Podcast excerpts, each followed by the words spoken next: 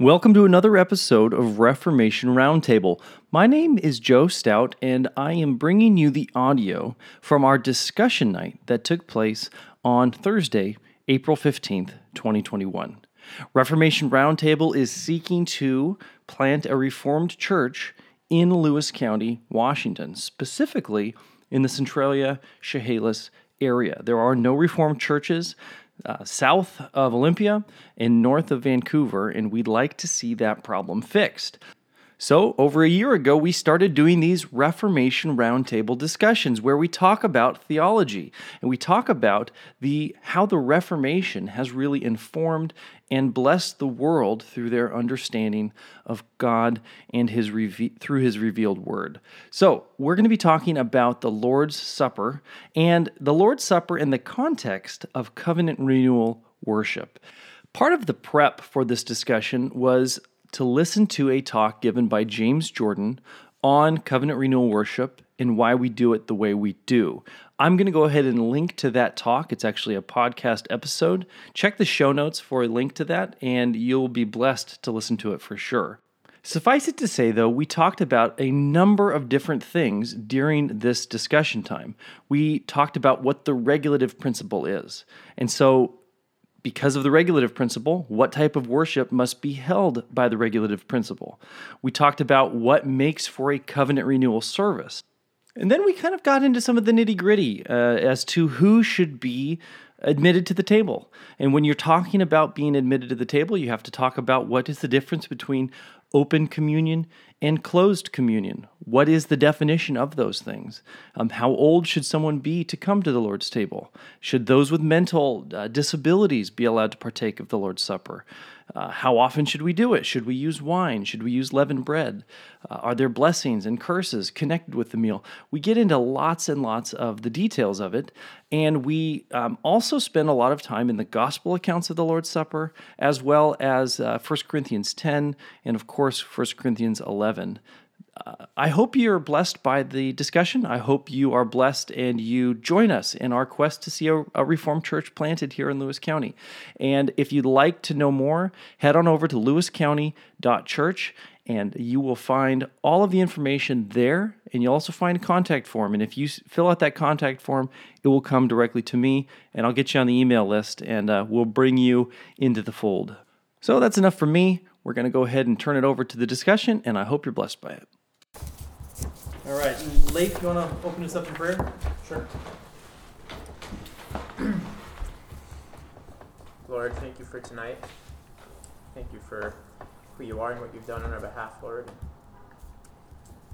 We just ask that you'd be with us and please guide us and help us to uh, study your word and study it right, Lord, and honor one another and respect each other as we discuss these sometimes very controversial topics, Lord. And we just ask that giving you honor and praise be our intention tonight and our goal. We ask you for your wisdom and your help. We love you and thank you in Jesus' name. Amen. Amen.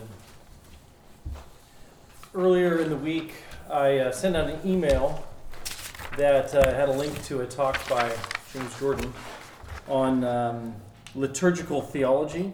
Specifically, it wasn't only specifically about um, the communion, wasn't only about the Lord's Supper, but it was about covenant renewal worship. And since the Lord's Supper is kind of the apex of covenant renewal worship, he spent quite a bit of time um, just in biblical theology on that. Um, did I, I, I put some notes down here on about the first half of it because I I've listened to it a couple times and then today I started to listen to it again and just write down some notes and I didn't I didn't quite get as much as much of the notes on, on down here as I would like to, but I hope that this will kind of help spur our mind as we think about some of the things that he was talking about. Uh, and then I've got a bunch of questions below. Um, we're going to look. We're going to be in 1 Corinthians 10 tonight uh, as well as 1 Corinthians 11, 17 through 33. Those are a couple of real, real well-known passages on, on the Lord's Supper. Uh, and then on the back of the sheet, I have the three instances side by side of Jesus, um, Matthew, Mark, and Luke, talking about or instituting the Lord's Supper. Um, so we'll, we'll look at those as well.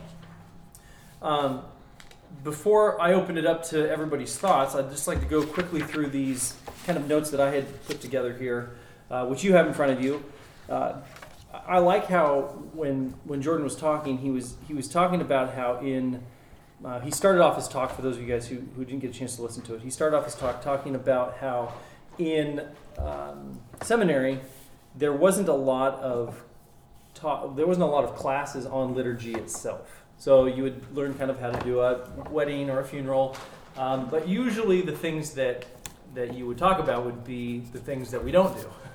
so you know, it's not we don't have an altar. You know, if people talk about there being an altar, make sure you correct them. It's not an altar; it's a table. And and he agreed that that was correct, but he he made what I thought was kind of an interesting idea, or connected interesting idea that as Reformed folks, and as those who are, you know, persuaded of the covenant renewal form of worship, we have a ton to add to the liturg- liturgical theology space, and we've been fairly silent on it.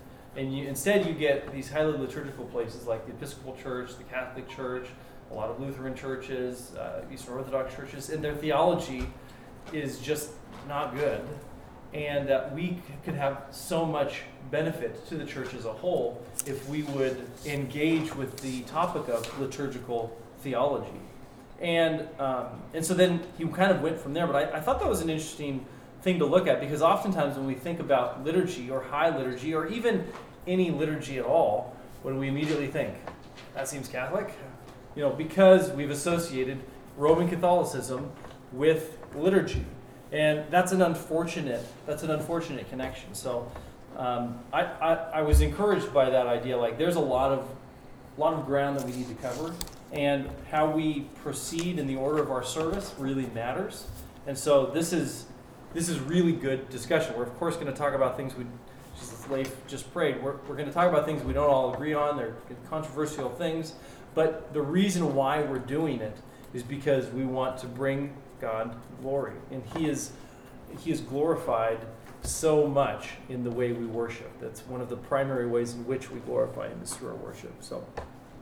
Um, so then, then he moved from there into, um, he talked about how all of the Bible is covenant renewal. The, the, the service of covenant renewal uh, mirrors the history of the Bible. The history of the Bible is one in which man has fallen out of covenant with God through sin, and God calls him back into his presence and changes him and feeds him and basically raises him up from the dead.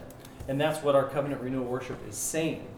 Um, we fall out of sin, then we're brought back into fellowship, and that theme is found um, as the main theme of Scripture, and then in countless sub themes throughout Scripture. Throughout Scripture, and that's really what the picture of covenant renewal worship is. Um, another thing that he talked about that I thought was really good um, is he was talking about the flow of worship and how the flow of worship and the flow of history is the same. Um, we start off the service on our knees, confessing our sin to God and we end the service by sitting down to a piecemeal with God. So there's this theme, this this transition, the flow of tension to rest, and that that theme again comes all throughout Scripture, and we we um, mimic it or we we um, show it in in uh, real time during our worship. And then of course he moved on to his discussion on bread and wine, um, and he he he stayed quite a while on this idea that bread and wine in the Lord's Supper are two distinct activities that are going on. A lot of times we think as Christians that it's the Lord's Supper is one thing, but that it's actually two things, and, and we're, we'll, we'll get into this on when we look at the back of the sheet here. But but it's actually two things, and it's saying two different. It's saying two um, subsequent things. The first is that bread is priestly, and that wine is kingly.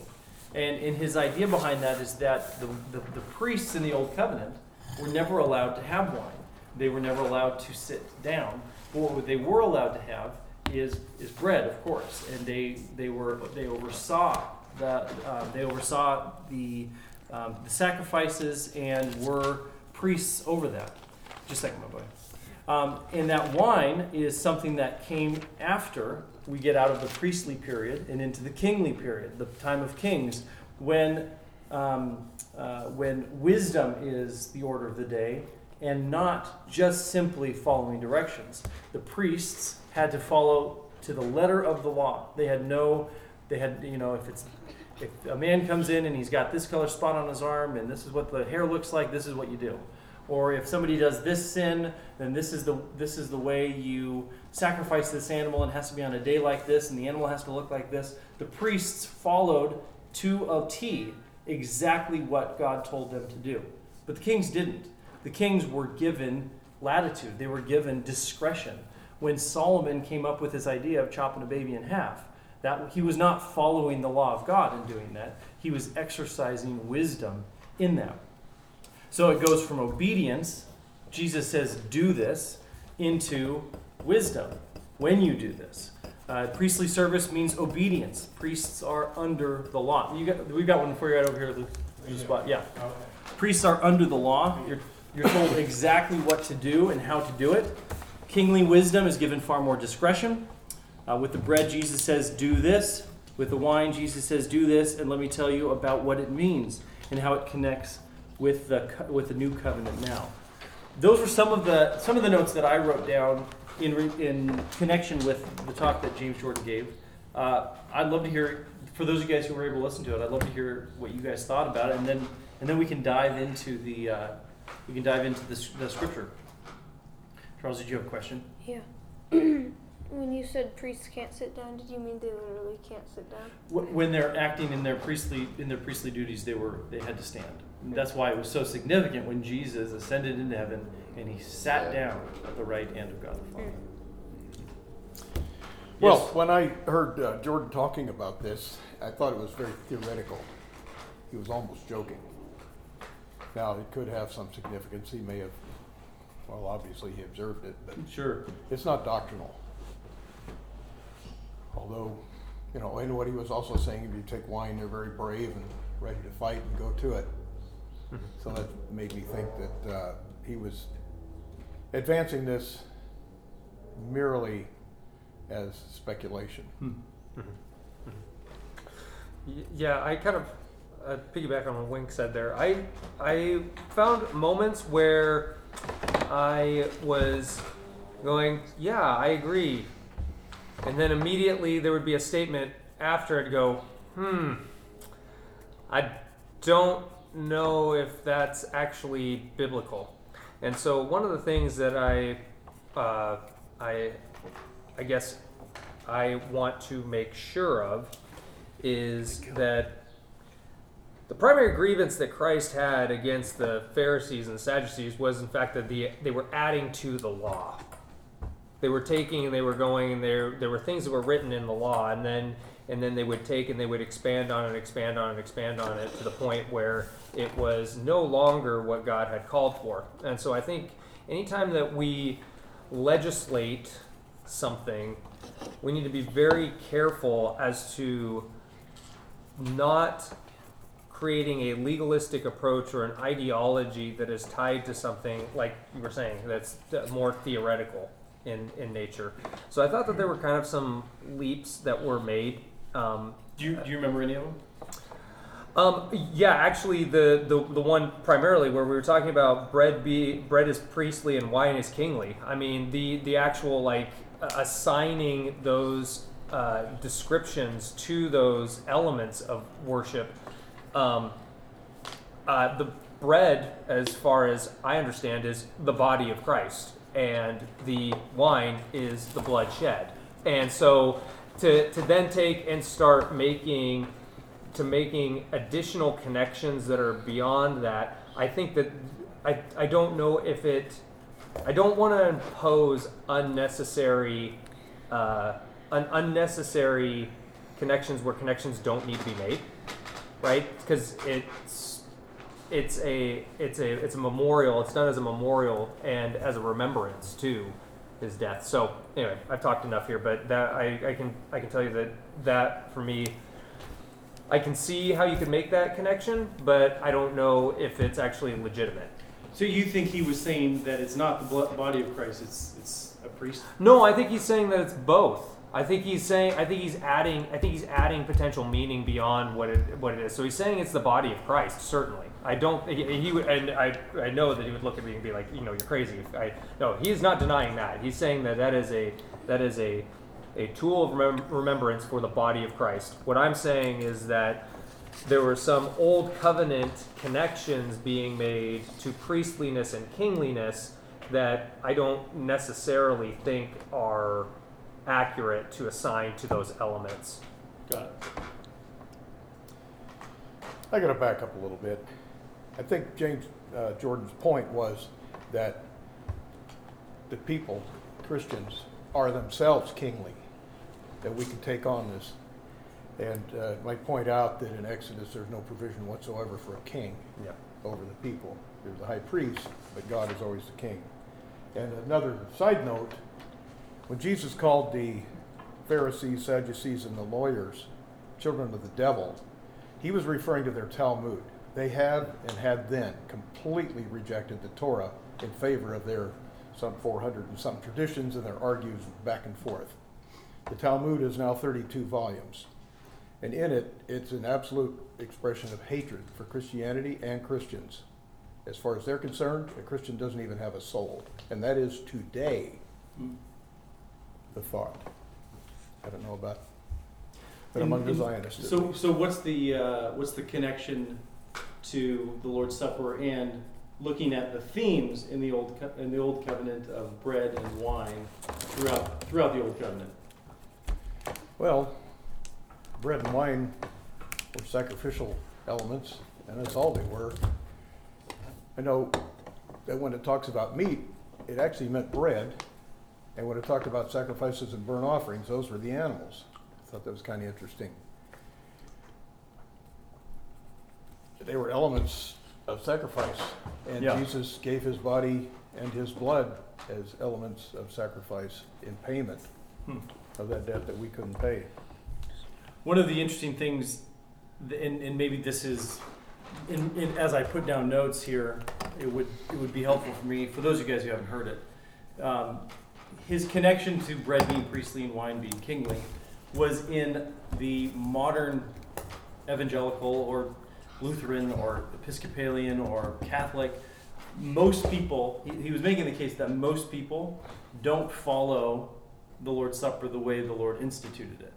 They they they don't. They they do all kinds of different creative things with it. They he kind of went through and said this is how the lutherans do it. This is how the episcopalians do it. But the way jesus said to do it was he took bread he broke it and he gave thanks for it. And then he uh, then later on he- gave the example of an hour later but just basically after they'd eaten some more and later on he took the cup and he told them about it. He gave he gave thanks for that as well. So there was basically two rituals two prayers, and that in seeing those two rituals and those two prayers, there are things that we can be taught. so he wasn't so much saying like, "Hey, um, bread only means priestly, priestly obedience, and wine only means kingly wisdom," but he was saying that when we smash it all together and you give people bread and wine and and um, tell them to to take it at the same time, or you have them dip their bread in the wine, or you put it in a spoon and you spoon it into their mouth, or however these different various traditions do it, they're not following it the way Jesus taught us to do it. In that in the Old Covenant, we were told exactly what to do. In the New Covenant, we have got largely none of those sacrifices to do anymore. Mm-hmm. And the one that we do have to do, we usually don't follow it the way He told us to do it. So why don't we turn why don't we turn over and just in before we talk about too much more of the thoughts people have had on his talk, let's read through um, the uh, the gospel accounts. Charles. Um, if Jesus broke the bread and then a while later um, distributed the wine, why don't we break the bread at the beginning and then do the wine at the end? Good question. Because that's the way that he did it.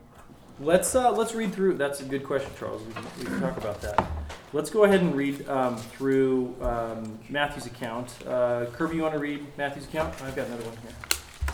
And as they were eating, Jesus took bread, blessed and broke it, and gave it to the disciples and said, Take, eat, this is my body. Then he took the cup and gave thanks and gave it to them, saying, Drink from it, all of you. For this is my blood of the new covenant, which is shed for many for the remissions of sins. But I say to you, I will not drink of this fruit of the vine from now on until that day when I drink it new with you in my Father's kingdom. Great. Uh, Ron, you want to read uh, Mark for us? As they were eating, Jesus took bread, blessed it, and broke it, and gave it to them, and said, Take, eat, this is my body. Then he took the cup, and when he had given thanks, he gave it to them, and they all drank of it from it. And he said to them, This is my blood of the new covenant, which is shed for many. Assuredly, I say to you, I will no longer drink of the fruit of the vine until the day when I drink it new in the kingdom of God. Perfect. And Charles, you want to do Luke for us? Mhm. Then he took the cup and gave thanks, and, and said, Take this and divide it among yourselves. For I say to you, I will not drink of the fruit of the vine until the kingdom of God comes. And he took bread, and he gave thanks, and he broke it, and gave it to them, saying, This is my body, which is given for you, and th- this do in remembrance of me. Likewise, he also took the cup after supper, saying, This cup is the new covenant in my blood, which is shed for you. All right, so slightly different uh, v- variations of the same It said same cup event, Twice. It said he took the cup twice in this. right? Um, so he said at the beginning here, or, or Luke records at the beginning what he said at the end of Matthew and Mark. And he records it at the end too. yeah. Um, Matthew and Mark, he says, "I will not drink of it until um, that day when I drink anew in the kingdom of God." And Luke, he says it at the beginning. Um, so as we as we look through this, one of the things we see right away is that there are two things going on. There's the bread, and there's the wine. Andrew, I'm, I'm totally good if we don't preach sermons on bread being priestly and the king in the in the wine being kingly. But we do see two things going on here. We see two two two times that we eat together, and two times that um, that we're to pray over this. Um, in your guys' uh, experience, how often have you been a part of churches that do it in those stages as Jesus set it out? Well, I've I've been in churches that have done it that way, but with no explicit statement as to why it was done. So there wasn't actually anything that I was I was not aware of a reason. But they actually did the bread, prayed for Yep. it. So you would take you take the bread, you'd pray, and then you would continue the Yeah. you would continue in, in the reading of one of these accounts there Sure. or the or the Corinthians. Right. So Yep. No, that's good. That's great. I mean, a lot of churches don't, but the fact that, that you went to a church that did, that's that's excellent. What were some other other people's experiences?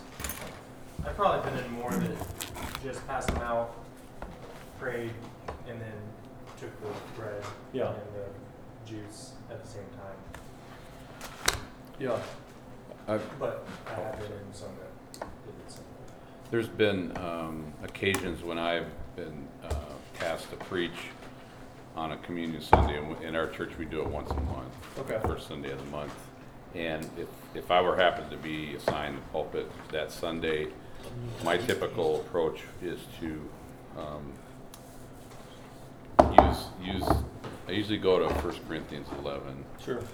But we would do, we would do the, the, the bread element and say that, you know, Yeah. go through that, give thanks, and then I would have the folks partake of that. Right. And then I would continue on with the second portion of it. Right. And I- it just seemed, I, I was rather intuitive, I guess, or something. It just seemed like that was Yeah. the way to do it. So we would all take the, take the bread element and then I would continue with that portion of the scripture and then have them take the, the juice. You did, Mhm. we didn't do wine, it was Right. uh, fruit juice or something. Right. But I was raised Catholic too, so we did things very, You didn't get one. yeah, well, we got the host, no wine. No wine, We watched that's the right. print, we watched the priest, uh, judge it, but, uh, we didn't get any wine, at least not back then. Yeah. I've been to services, you know, that it, it had wine and juice. And I believe the reason that they like the idea of wine, symbolically, it's kind of got a bite to it.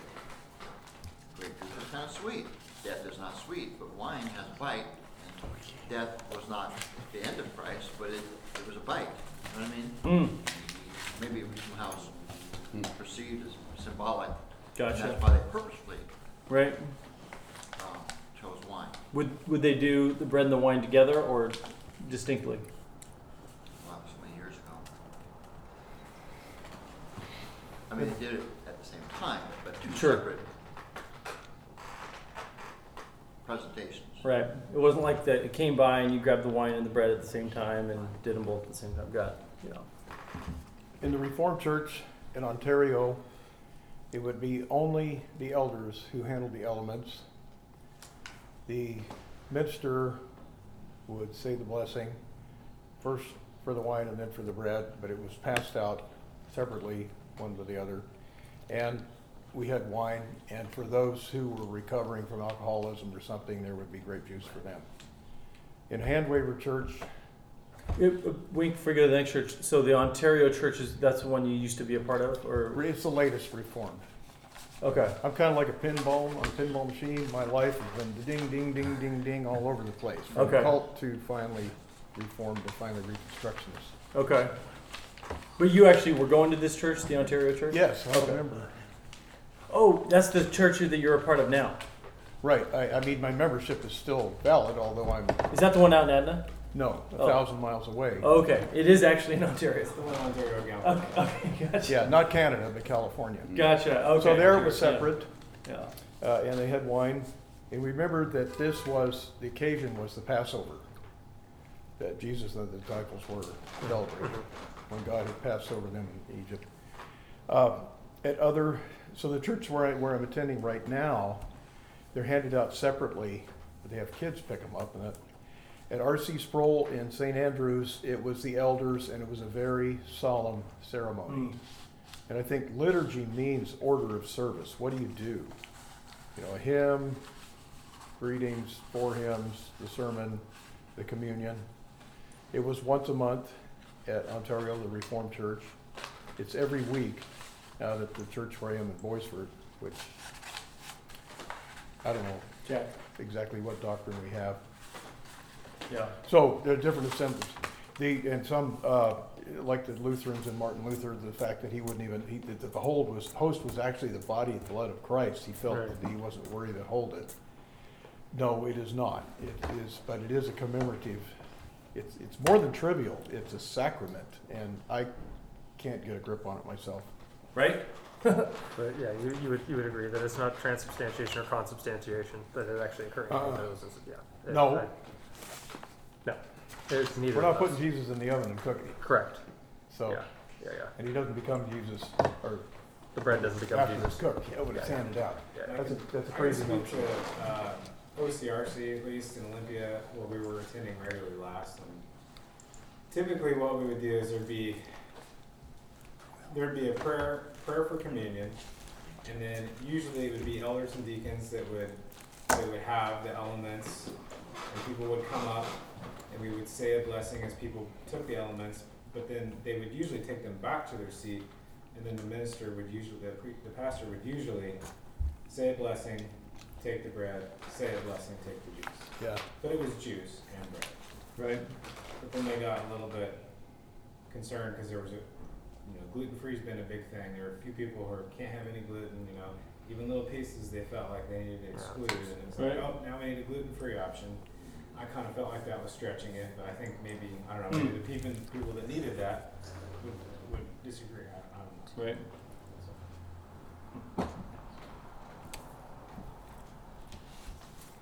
That was, that was our experience. I have a kind of question. How much is truly symbolic and we need to follow it, but how far do you follow it? And Mhm, mhm. what determines how far you follow it? Right. I think that's kind of the gist of the whole discussion. Right. We should take it seriously. This was the turning point in the history of the world. I think that's most of it. This do in remembrance of me, but remember me. Right. And Yep. if we wanted to do it exactly the way they did, Matthew says, and as they were eating, Jesus took bread. Mhm. So should we have a big meal, and then in the middle of the meal, we, you know, how far do you go Yep. Try to- Well, the, the Corinthians later on, they were showing up drunk. It says, eat at home, if you're gonna be that way. And it was unleavened bread, I believe, and I've been to some services that they have just simply used a loaf of bread and cut it up in, into pieces, you know. Yeah. Is the fact that it is unleavened symbolic and therefore meaning in the, in the unleavened nature of it? I, I've heard sermons that have said yes. Let's go to Corinthians 10. Um, we'll start with 1 Corinthians 10. We're gonna we're- we're just gonna read all of 1 Corinthians 10, not not because it's all. Um, I mean, it's it's all obviously informs exactly what we're talking about here. But there's and then and then we will move on into 1 Corinthians 11, 17 through 33. Les, do you want to take uh, you want to take the uh, the big uh, section there in Corinthians? Sure. What am I reading? I'm sorry. Oh no, that's okay. That's uh, okay. 1 All Corinthians of 10. Corinthians, First First Corinthians Corinthians 10. ten? The whole thing. You want me to read it fast? Yeah. Okay. Speed reading. For I want you to know, brothers, that our fathers were all under the cloud, and all passed through the sea, and all were baptized into Moses in the cloud and in the sea, and all ate the same spiritual food, and all drank the same spiritual drink. For they drank from the spiritual rock that followed them, and the rock was Christ. Nevertheless, with most of them God was not pleased, for they were overthrown in the wilderness. Now these things took place as examples for us, that we might not desire evil as they did. Do not be idolaters as some of them were, as it is written, the people sat down to eat and drink and rose up to play. We must not indulge in sexual immorality, as some of them did, and 23,000 fell in a single day.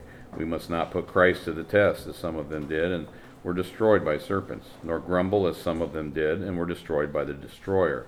Now these things happened to them as an example, but they were written down for our instruction, on whom the end of the age has come.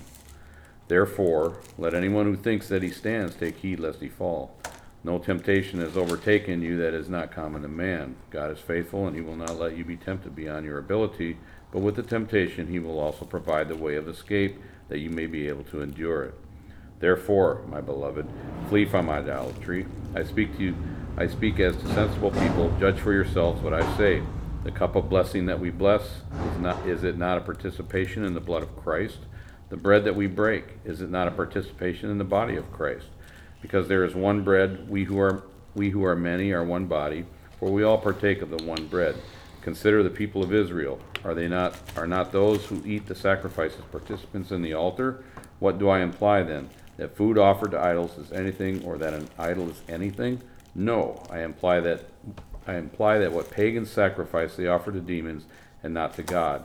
I do not want you to be participants with demons. You cannot drink the cup of the Lord and the cup of demons. You cannot partake of the table of the Lord and the table of demons. Shall we provoke the Lord to jealousy? Are we stronger than he? All things are lawful, but not all things are helpful. All things are lawful, but not all things build up. Let no one seek his own good, but the good of his neighbor. Eat whatever is sold in the meat market without raising any question on the ground of conscience. For the earth is the Lord's and the fullness thereof. If one of the unbelievers invites you to dinner and you are disposed to go, eat whatever is set before you without raising any question on the ground of conscience. But if someone say, if someone says to you, "This has been offered in sacrifice," then do not eat it, for the sake of the one who informed you, and for the sake of conscience. I do not mean that your conscience, but hit. I do not mean your conscience, but his. For why should my liberty be determined by someone else's conscience? If I partake with thankfulness, why am I denounced because of that for which I give thanks? So whether you eat or drink, so whether you eat or drink or whatever you do, do all to the glory of God. Give no offense to Jews or to Greeks or to the church of God, just as I try to please everyone in everything I do, not seeking my own advantage, that of many, that they may be uh, that they may be saved. Be imitators of Christ, as I am of Christ. Thank you. All right, so I know that's a long passage, and it's not all, it doesn't seem to all directly connect with the Lord's Supper specifically. But he starts off with this Old Testament, this Old Covenant example of the Israelites passing through the Red Sea. And that passing through the Red Sea was their baptism. And then they're in the desert and they're drinking the cup of Christ, which is which is from the rock, the water from the rock. And they're eating spiritual, they're eating physical bread from heaven, which is their, um, which is which was from from God as well. They drank of that spiritual rock that followed them, and the rock was Christ. Um, and yet, in the in the in the face of all of this, God was not pleased with most of them. Um, but then it, it, further on down, and we read the whole thing there, so we could kind of keep it all in context. As we as we continue to look through here, um, we talk about um, as we go down. You cannot drink the cup of the Lord and the cup of demons. So this is this is a table for the people who belong to Jesus. This is for people who, who love Jesus. And then he um, then he says, um, the cup of blessing which we bless is it not the communion of the blood of Christ? The bread which we break is it not the communion of the body of Christ? For we, though many, are one bread and one body, for we all partake of that one bread. So Paul is Paul is making a connection here that we're all bread, therefore we all t- partake of the bread because that's what the Israelites did. That's what we do. We pass through the Red Sea. That was one of the things that, that Jordan talked about that I thought was so so key. The, the, the history of God's people, the history of the world, is our history. It's not the history of the Jews. It's our history. It's, it's ours because we've been grafted into that olive tree. And so, because of that, these, these things were written, as he says in 1 Corinthians 10 here, these things were written for our uh, benefit so that we might be obedient. Um, uh, as for our example, they were, they were written for our example. Um, so as we think about this, and we're going to go to 1 Corinthians 11 after this, but what, what are some of your guys' thoughts as we read through that big section of, of, of t- chapter 10 as it relates to the actual Lord's, the Lord's Supper, the, the, the table of the Lord? Anything jump out to you guys? What, what are you What are you trying to? I guess what are you trying to? Are we Are we still talking about the, as it pertains to the distinction of the elements within the worship service, or? we're, we're kind of moving we're moving beyond that. Uh, Okay. not not beyond it like it's like we figured it out but we're just gonna move we're moving on to like it, we're getting we're gonna the first question i have on here is what is the regulative principle? We talked about it a little bit uh, was it last week or maybe it was the yeah, before? yeah, regulative versus normative, exactly. Right? um, and so we have to take the scripture which is not always terribly clear exactly what we're supposed to do in 21st century america we're supposed to take that and that's supposed to completely shape what we do and so 1 corinthians 10 has a lot to say about the lord's supper we're familiar with 1 corinthians 11 um, 17 through 33 I'd say the principle here is don't worship idols. Yeah, Let your attention be on God. It's the first commandment. okay yeah. So I when yeah when I hear that too, or when we read that, it's we're giving context for how we got to present day, mm-hmm. and now we get to present day here, and uh, no man can serve two masters. Mm-hmm. I mean, it's basically Right. it's a it's a reiteration of that, and also, it, it, but it's a reiteration of that in the context Right. of the Lord's Supper, which Right. is to say that, yeah, you can't just you can't just serve Christ and approach the table here without getting uh, without judgment if you're over here drinking of the cup of demons yep or idols. So I, I think that this is more of a more of a warning to the to the Christian. I, if I were to try and provide some hermeneutical element to it, I'd be saying, well, for the Christian today, it's hey, like you need to check yourself, right right? Make sure that make sure that you're uh, not worshiping other gods and that you're not provoking God to jealousy because this is serious. Yeah. Would you also do? Do we think? Do we feel like it's safe to say that by partaking in this cup of the Lord, by partaking of the bread and the cup, that you are exposing yourself to His anger in a way that you might not have if you'd never partaken of it?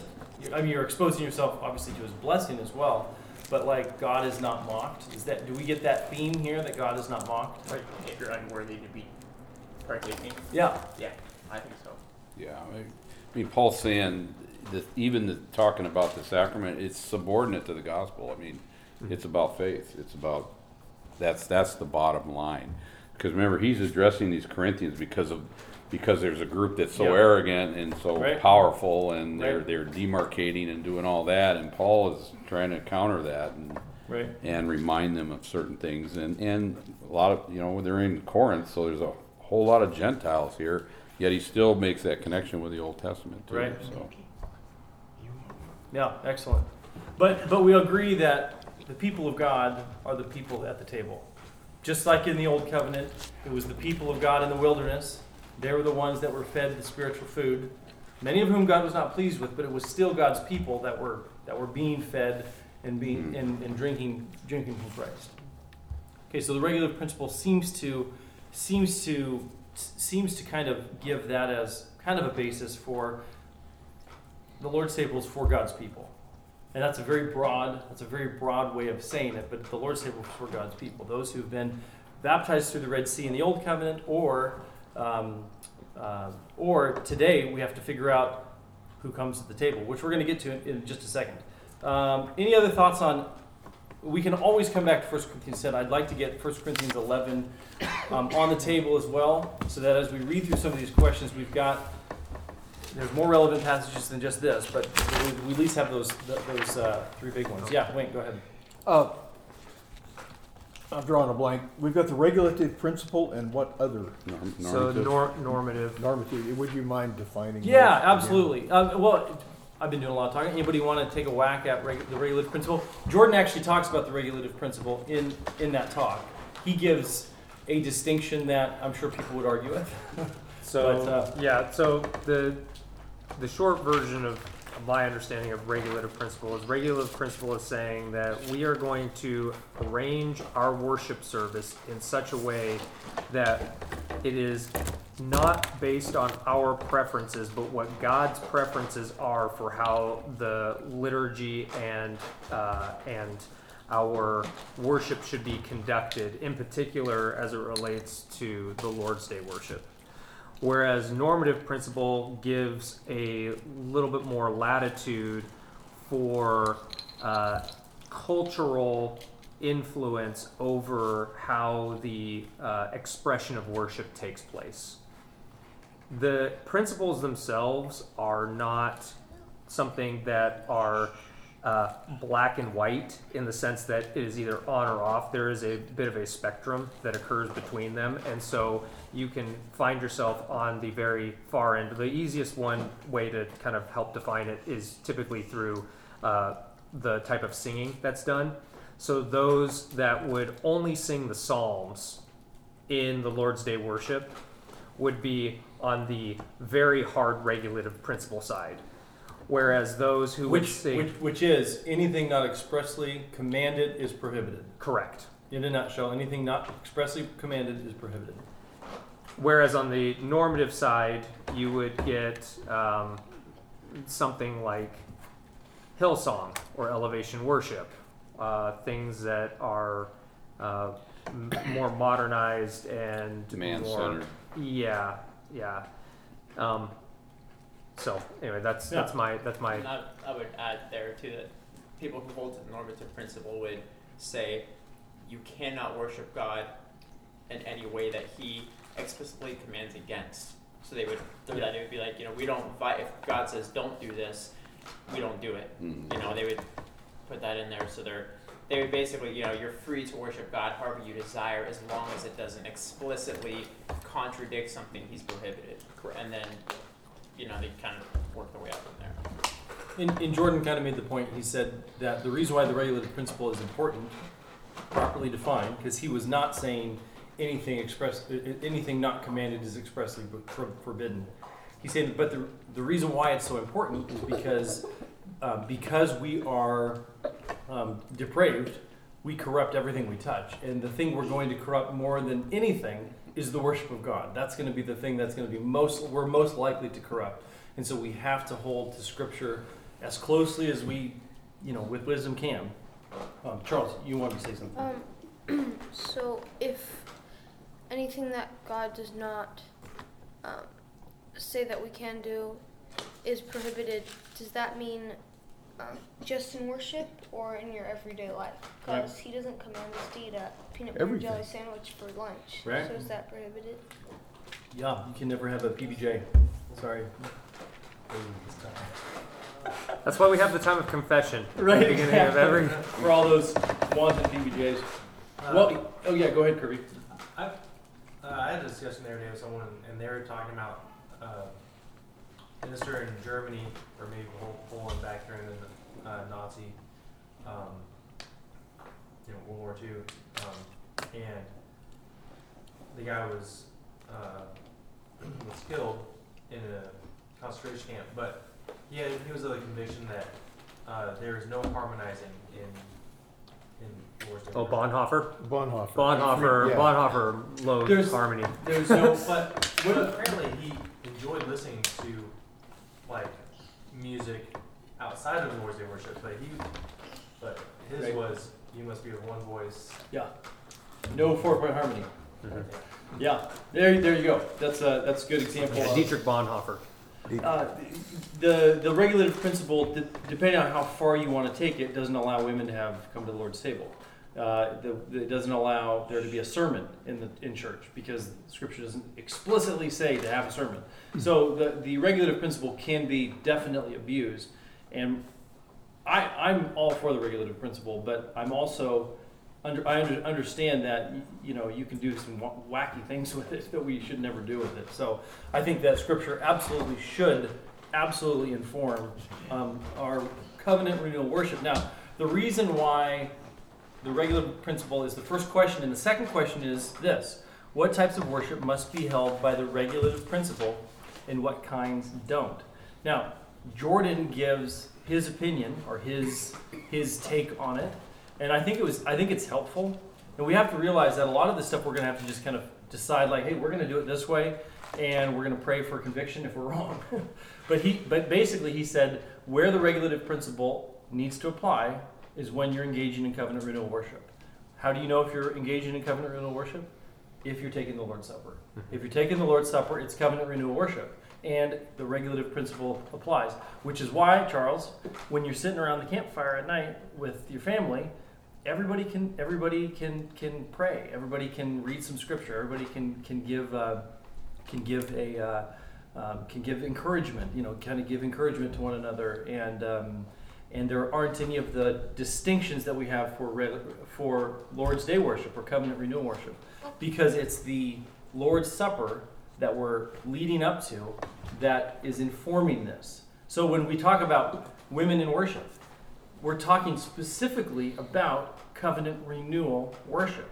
We're not talking about prayer meeting. We're not talking about Bible study. We're talking about covenant renewal worship.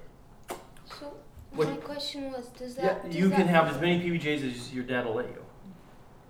Does that make sense? Yeah. So, so yeah, the regular principle does not have anything to say about your PBJ consumption. It has to do with when you come into worship, this is how Okay. You should approach God. it probably wouldn't allow you to have peanut butter and jelly for communion though. Exactly. yeah. Very true. Yeah. Joe, why, why do we need covenant renewal? My, my wife asked me that this morning. 'cause we- Yeah. We listened to the tape. Okay. And I, and I said I would ask her. Yeah. So, so um, why can I can I rephrase it as why do we need to renew covenant? Is that Uh, okay? Yeah, sure. Well, and I'll just I just want to use those She, interchangeably. cause she's, talk- you know, she was th- saying, you know, I, I thought we were grafted in. I thought we were, you Right. know, fixed in all Yeah. of that. So I said, well, that's Joe. Uh, The group. Yeah, uh, m- one of the questions I would ask Socratically would be, why do we need to confess our sins? We've, it's already been, they've already been forgiven, but we need to confess them, and God needs us to confess them. But our salvation doesn't hang in the balance, but the act of living in in covenant with God means that when we sin, we confess, and we know, we believe He's faithful and just to forgive us. So we renew covenant with God for the same reason that God, why, why did God make the covenant with Noah after he, he flooded the earth? He made that covenant with Noah not because Noah did anything to deserve the covenant, but because God is a, God, a covenant keeping God. So we want to be like God. We want to see the covenant He's made with us, and we want to continually reconnect with Him in that. And we, I'm, I'm convicted that the Lord's Supper is how we do that. We renew that covenant with God through the Lord's Supper, and in doing that, we are we are reminded, and God is reminded that we are His people.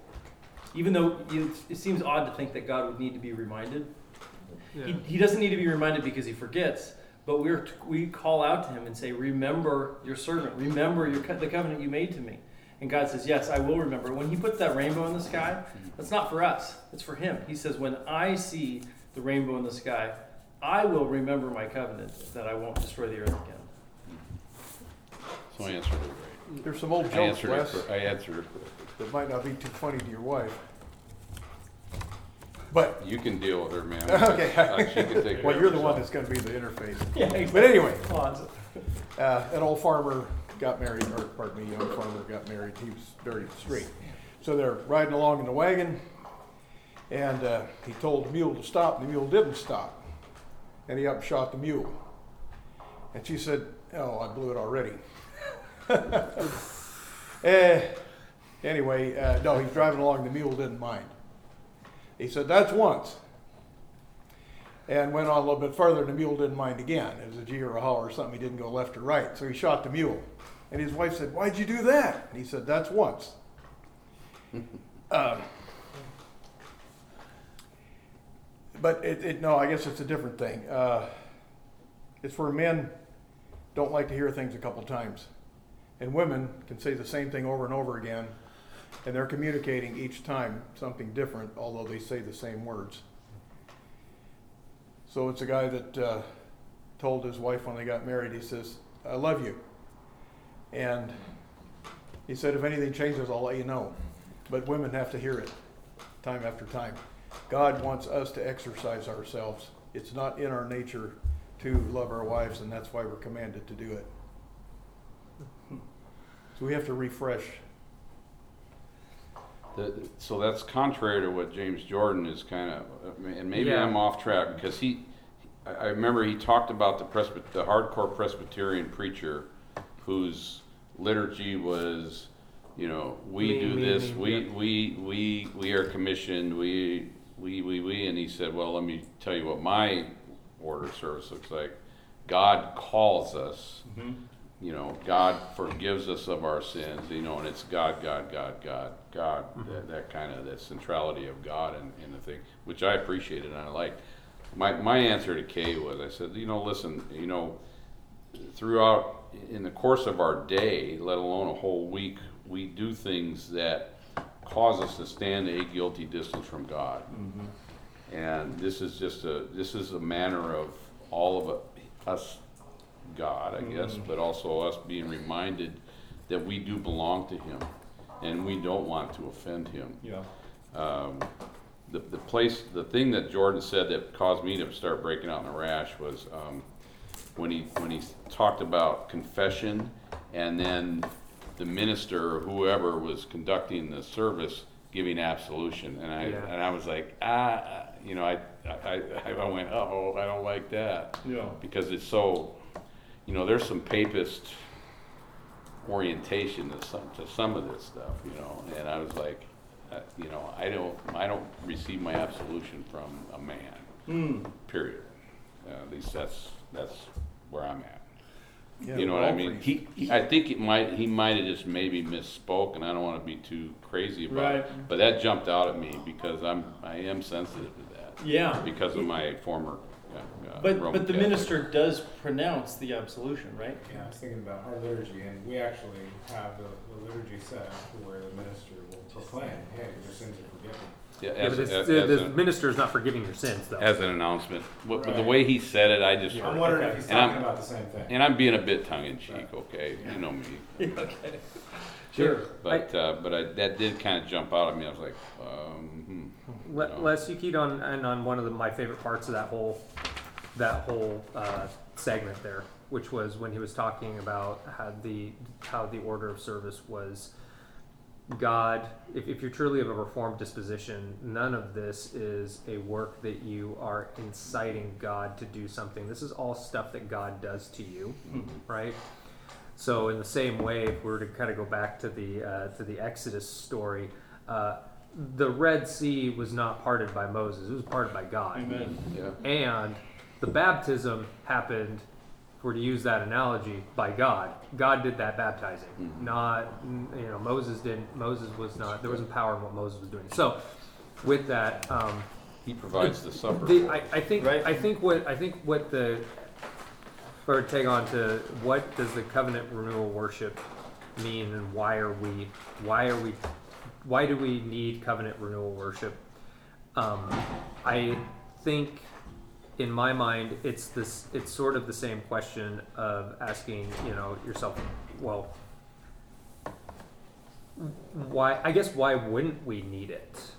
Because we need God to constantly be our, our, our shelter, our strong fortress, and I think that these times of uh, these times of reminder, and also these times of sort of like I've I've s- we have the specific time that we've set aside that while there isn't a separation between sacred and secular in the largest sense, we are going to make this time a time where we're even more focused in on that.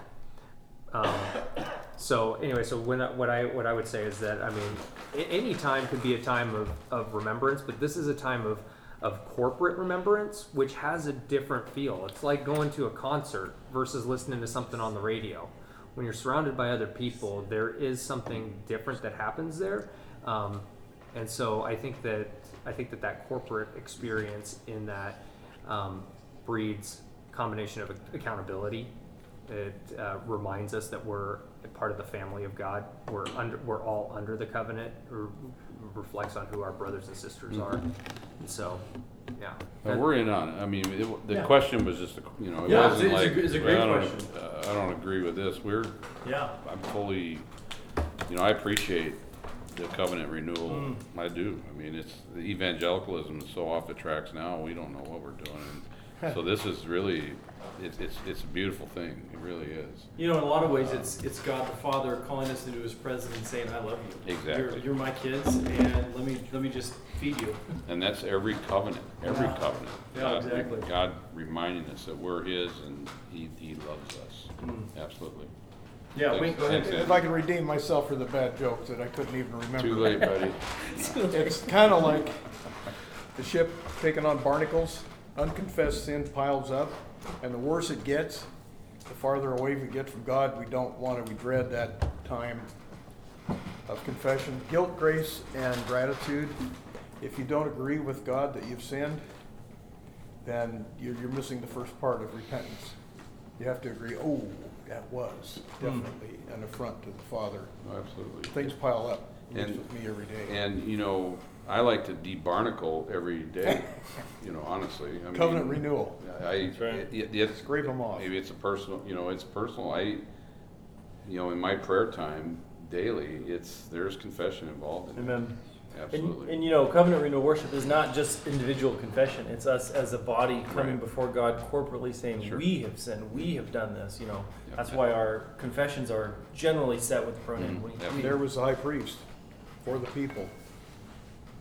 Um, let's talk about who should be admitted. That's that's a big topic right there. Who should come to the table? And, and if I could just like kind of connect on to that, uh, if I even put it on here. Um, yeah, wh- uh, what is closed communion? What is open communion? So, just really quick, uh, we don't actually have to talk about closed communion versus open communion, but um, what we're talking about is not closed communion uh, because the CREC does not practice closed communion.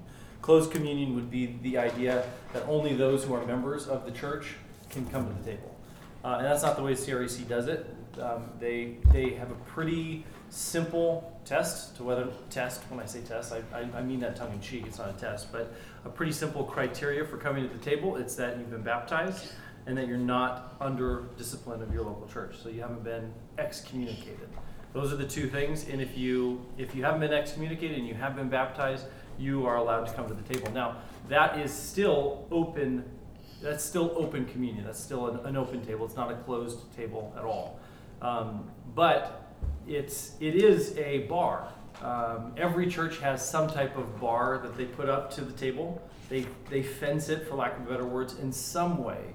So the question is, um, since we're not talking about closed communion, we're talking about open communion. So it's not our table; it's the Lord's table. It's not our local church's table; it's the Lord's table. So if you belong to Jesus in some way that we're all going to talk about right now, you can come to the table.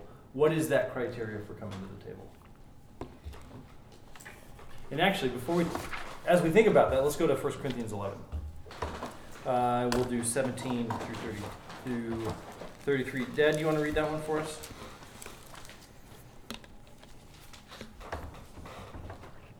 First Timothy what? Oh, sorry. First- Did I say I meant first- Corinthians Corinthians 11, 11, 33 through something. 17 to 17 to 17. 33? Yeah. even with hearing aids. Yeah, we can do that. Are we ready? Yeah, I'm at 34 actually, so just to the end of the chapter. All right. First Corinthians chapter eleven, verse seventeen. But in giving this instruction, I do not praise you because you can't, uh, come together not for the better, but for the worse. For in the first place, when you come together as a church, I hear that divisions exist among you. And in part, I believe it. For there must also be factions among you, so that those who are approved may become evident among you.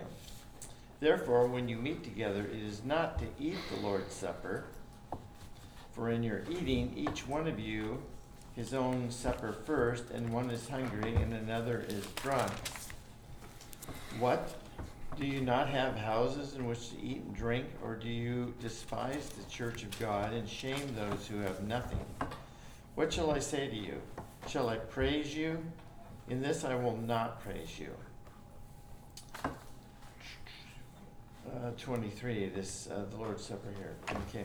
For I received from the Lord that which I also delivered to you, that the Lord Jesus, in the night in which he was betrayed, took bread, and when he had given thanks, he broke it and said, This is my body, which is for you. Do this in remembrance of me. In the same way, he took the cup also after supper, saying, This cup is the new covenant. In my blood, do this. Uh, this is the new covenant in my blood. Do this as often as you drink it in remembrance of me. For as often as you eat this bread and drink the cup, you proclaim the Lord's death until he comes. Therefore, whoever eats the bread or drinks the cup of the Lord in an unworthy manner shall be guilty of the body and the blood of the Lord. But a man must examine himself, and in so doing he is to eat of the bread and drink of the cup. For he who eats and drinks, eats and drinks judgment to himself, if he does not judge the body rightly. For this reason, many among you are weak and sick, and a number sleep. But if we judge ourselves rightly, we would not be judged. For when we are judged, we are disciplined by the Lord, so that we will not be condemned along with the world. So then, my brethren, when you come together to eat, wait for one another. If anyone is hungry, let him eat at home, so that you will not come together for judgment. The remaining matters I will arrange when I come. Thanks, Dad. Okay, so hey Jack, wait. You need to stop there. Um, so we've got 1 Corinthians 11, uh, starting there with verse 17. He starts off with the reprimand. He's saying that they're doing it wrong.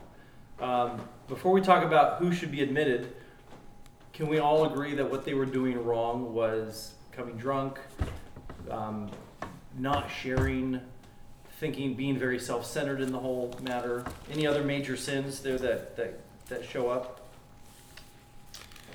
I have the New Geneva, and the translation's a little bit different. For there must be heresies even among you, that they which are approved among you might be known. I hear that there are dissensions among you, and I believe it to be true in some part. So when you come together therefore into one place, this is not to eat the Lord's Supper. For every man when he should eat taketh his own supper afore, and one is hungry and another is drunken. Have ye not houses to eat and to drink in? Despise ye the church of God, and shame them that have not? I don't know what was going on there. Yeah. Like I say, some of them showed up drunk and some of them showed up hungry. And it, Yeah, the, like the the communion wasn't there. intended to be dinner. The, the factions there are, which you're, I think uh, Dad said, was that New, New American Standard that you're reading? Geneva, No, no, that you were. Yes, it was. So yours was heresy, yours was dissension. This one says factions. Uh, but yeah, so they're they're doing something incredibly wrong here. uh, yeah. Well, I think that one of the things that we can glean from other parts of the uh, First Corinthians is that there was a lot of disorder.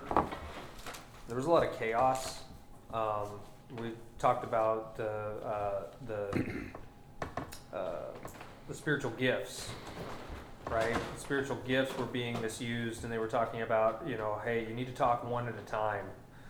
Um, and so I wonder if I'm trying to figure out what the right way to do this. I would say that there's definite there was definitely something wrong going on, and to what depth uh, beyond the drunk and hungry part, I don't know. Uh, but it definitely uh, you can you can get the implication there that it was disorderly. Hmm. And so I think that one of the things that, in an effort to please God, our service and our act of communion should be in an orderly manner. Yep. To me, when, when they say, if anyone's hungry, let me at home, uh, and earlier when one is hungry and other is drunk, you know, to me, it almost sounds like, like literally that's what was hap- happening. People were showing up and, and not treating, uh, the bread as what the symbol of that is. They were, they were just seeing it as like, oh, you know, walking by the communion table and like, yeah, I'm a little hungry, just pop some food in and not waiting for, not doing it as a group, and, and just treating it just as any other food, you know? Hmm. Like, can you imagine if one of your little kids walk by and grab a handful of bread and stuff in their mouth? No, no, that's, um, like, that should be somewhat, uh, not appalling to us, but like, We should frown upon yeah, yeah, and, and then the others showing up drunk, like, again, Yeah. not, not taking it seriously with, with the somber attitude and, uh, and the weight of what we're doing. Hmm. It seems to me to indicate they were eating. Just coming together and having meals, and people were like bringing all their own food to the. T- and some had lots of wine, and some had none. Some had lots of food, and they were indulgent, and some had none. Mm-hmm. And they were like, "Dude, we can't bring that much." And they're just getting together and eating, and, and eating supper, like Jesus did, but having the bread and the wine, just like a meal. Mm-hmm. And Paul is pointing back to what Jesus said. He's like, no, you're supposed to have the bread and the wine in remembrance of him, not like, oh. And he's like, why don't you have houses to eat in? Mm-hmm. To me, that, that seems to indicate like they were just sitting down and having a big old feast. And Right. Some people couldn't afford that, and you know, other people who had uh, who had uh, you know plenty were Right. just overindulging, and you know. Yeah. Right. And there was also just rampant selfishness, I mean, as far as kind of hoarding your own food and not sharing, being, being selfish and, and what's, what are you memorializing here? What's the Right. Mm-hmm. commemoration here? It's the most selfless act that's ever been, ever happened, ever, and never will happen. You know, the impeccable one coming and, and having all of our sin imputed on Mm. him. Can there be a more selfless act? There can't be. And yet these people are behaving in such a way that it's, it's, it's, it's an app, it's absolute disrespect for Christ. Not even, not forgotten. Yeah. Instead of remembrance, Exactly. they forgot all about it. It's almost like Dwelling in the present. anti-Christ. Well, not only that, you got people that are weak, you got people that are sick, and you got people that are dying, it's not, they're not catching on. Mhm. So, Getting hit with the paddle real hard, still not Yeah. figuring it out. Yeah, they're, judgment's being, you know, they're right. Experiencing it. taking judgment upon themselves. How, how do we partake of the, like, what do we, based off of this, what is it that makes us partake of the Lord's Supper in an unworthy manner? Like, it- how can we fail at this? Like, To not think of the original act, I bet, is, is how we can fail. To treat it as a trivial ritual. Yeah, it's, okay, it's what profane means, to take something sacred and make it common. Uh, If just- we don't go through confession, mm, give judgment too. right, That's why I like the whole service right, that we're practicing. And to me, the whole service is covenant renewal, not just communion, not just any part of it, but the whole thing. right, yeah, If you have anything against your brother, go and straighten that out first. I think that's, that might be the, one of the primary ones. mm, You know, are you gonna partake of this, are you gonna take, partake of me mhm, when you have a, you know, if I have a beef with Leif or something, you know? Right, it- it- You, that, that's, what you gotta look at yourself yeah, and, and be real and be honest about that. right, And if you do, you get up, you get up and go deal with it. Yep. before you even present any gift or anything at the altar. John, uh, John Piper talked about a church he visited in Germany where uh, it was a rare thing for anybody to take communion because they were all afraid, you know, they were just so paralyzed by, you know, I don't want to be judged, you know, and he said that was just so sad to see, you Yeah. know, In an unworthy manner, yeah, you know, they know, all felt they were unworthy. and for a long time, you know, I, you know, even s- s- today still, you know, it's before take communion, you know, I mean, I, for a long time I wouldn't do it. Be like, you know, I wasn't happy with my walk with the Lord. I, I wasn't satisfied in my sanctification, and I was like, no, you know, I, you know, I don't, I don't think I'm there yet. I don't, I don't want to partake in an unworthy Mhm. manner and die. Mhm. You know, I mean, that's Mhm. that's just where I was, and I think it brings up a good discussion of how how do you gauge that? You know, because obviously we're we have our we have two natures. You know, we have our Mhm. sinful nature still, and so like you know you're gonna have shortcomings your whole life. You know, so so where do you when you're examining yourself? Where do you Yeah. you know is it I'm repentant, I'm seeking Christ, I'm looking to Him, I'm focused on the cross, and you know Mhm. is it you just said it, it's a good question. I mean, I remember John Bunyan, said, the best prayer I ever prayed had enough sin in it to damn the whole world. You know, I mean, so it's, you know, you always, I- I'll, I'll never be worthy. But I, it's not me, it's Christ, and he's, you know, I'm throwing myself at Christ. And, you know, I'm counting on First John one nine to be, be true. So, Hmm. Les, when you say um, being profane is taking something sacred and making it um, uh, Profane. Common. common, does that mean that bad language that people use, you call it profane language, was that like That's a, sacred and that's, then people make that's a, that's a bit different, and when we're talking, when we're talking in a, in a, when we're talking like we are now about, you know, theology and church and things like that, to take something that, is- that is sacred, um, and making it just common. Mhm. It's, it's, I mean, there's a lot of examples, I think, of that, when, when you get the guy, when you get the folks up there with their hats on sideways and the guitars down by their knees and they're strutting around and they're just, you know, they're jamming out and doing all that during a church service, I would call that profane because there's there's a lack of reverence and all that. That's me me being that me judging them, I guess. But that, that- it's kind of like that. Now, bad language, yeah, it, it's another. If, when you look at a dictionary, Charles, and you look a word up, there's usually going to be more than one definition, and the definition is going to be a function of what the context of how you're using it is. So, But Yeah. bringing in bad language to a setting where it shouldn't exist is to be to profane the situation. Right. Well, it shouldn't exist anyway, Correct. and bringing it in is even worse. if you say Jesus is my homeboy, that's profane, in my book. What Maybe you get. Well, That's my boy right there. yeah, I like Yeah, this. See? Yeah. I don't know either. That's beautiful. But you, okay, Jesus is my homie. Jesus is my homeboy. Jesus is my. It's some my- slang term. It's a slang term guy. that just means it's like he's my running partner. My you best know, friend, or Whatever. something. Uh, Not very God and very man. and and I may be overstepping my bounds by saying that, but that's that is, that is profane. I think don't know. when we start talking I'll about just be quiet. who's admitted and kind of bringing it back to some of these bigger questions, Mhm. I struggle with this part of 1 Corinthians 11, especially when it talks about examining. You know, when Paul says that let him examine himself,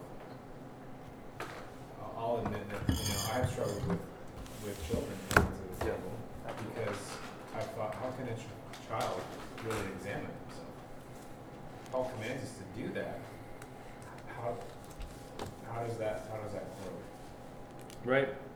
Age So, of oh, accountability. Maybe you can give me your conviction on that. Well, let's let's put let's put young children, um, or just any. How about any kid that's that can eat, that want that can see food and want it. Um, let's put them and those with mental problems, you know, dementia, Alzheimer's, um, autism, mental retardation, those kinds of things, Down syndrome. Let's put them on the same level as people who intellectually don't have the IQ, maybe ever or yet, to examine himself or examine themselves. Do they, can they ever come to the Lord's table? Um, or is it, for kids, is it just when they've sufficiently proved it to one of us that they can examine themselves that we bring bring them to the table, um, and and who get who determines whether or not they have sufficient mental capacity to partake of the bread and the wine. That that would be that'd be. I just want to put that question side by side because ultimately they're the same thing. Yeah, I, I think that this kind of, uh, I think your decision on who and what age comes to the Lord's table is going to be greatly impacted on uh, by who and what age an individual gets baptized. So if you're a credo Baptist position, I think that you're going to probably say, "Huh, well, if I can't, if my child can't articulate the gospel to me, and has not then how can they examine themselves? And so therefore I'm going to restrict their I'm going to restrict their approach to the table so that they don't drink and eat judgment on themselves. Um, you know, I mean that's that's where that's where I think it's I think that that's I think you ha- I think you end up having to answer the question of baptism first before you answer that Yep. question in my mind.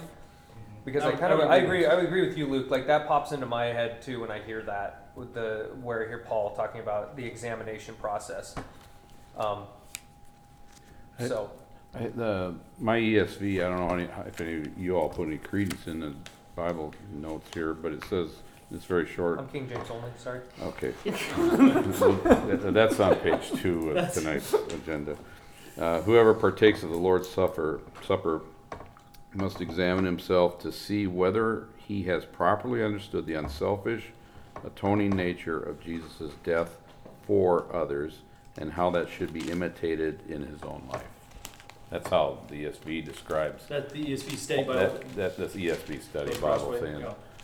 You know, look at ourselves and see, do, one, do we understand the import and, and what Christ has done and for others, and then what's our attitude Mm. toward others, Right. really? Uh, So, So uh, kind of a That- partial answer. that's that's the understanding that I grew up with, um, and that's what my my own father faithfully taught me, and, and so I'm I'm very familiar with that idea of the Lord's Supper being a time that you think on the death of Christ and think about what that death has done for you.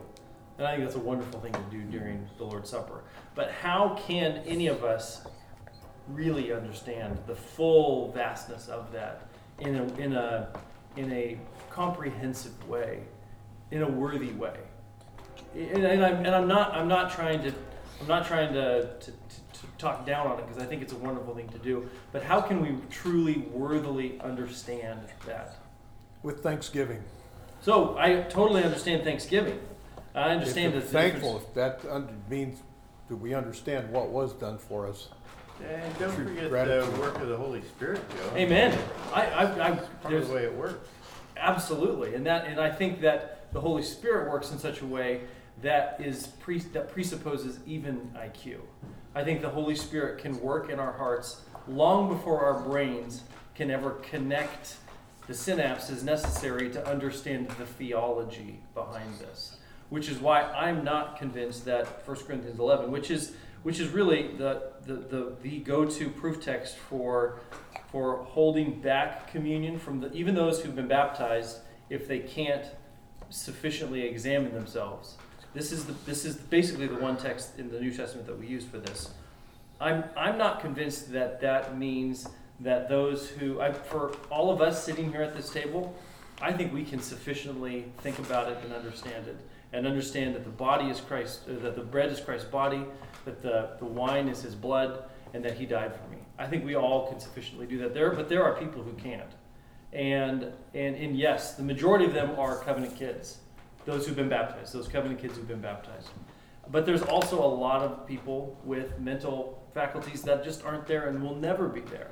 And if it's truly a sacrament, do they ever get to get do they ever get to partake of Christ like this? They have to. Or is the partaking of Christ primarily an intellectual thing that you need to have a certain intellect to be able to partake in? Well, I, I think then the question needs to be asked: What, uh, what beyond the remembrance aspect of the communion is imparted.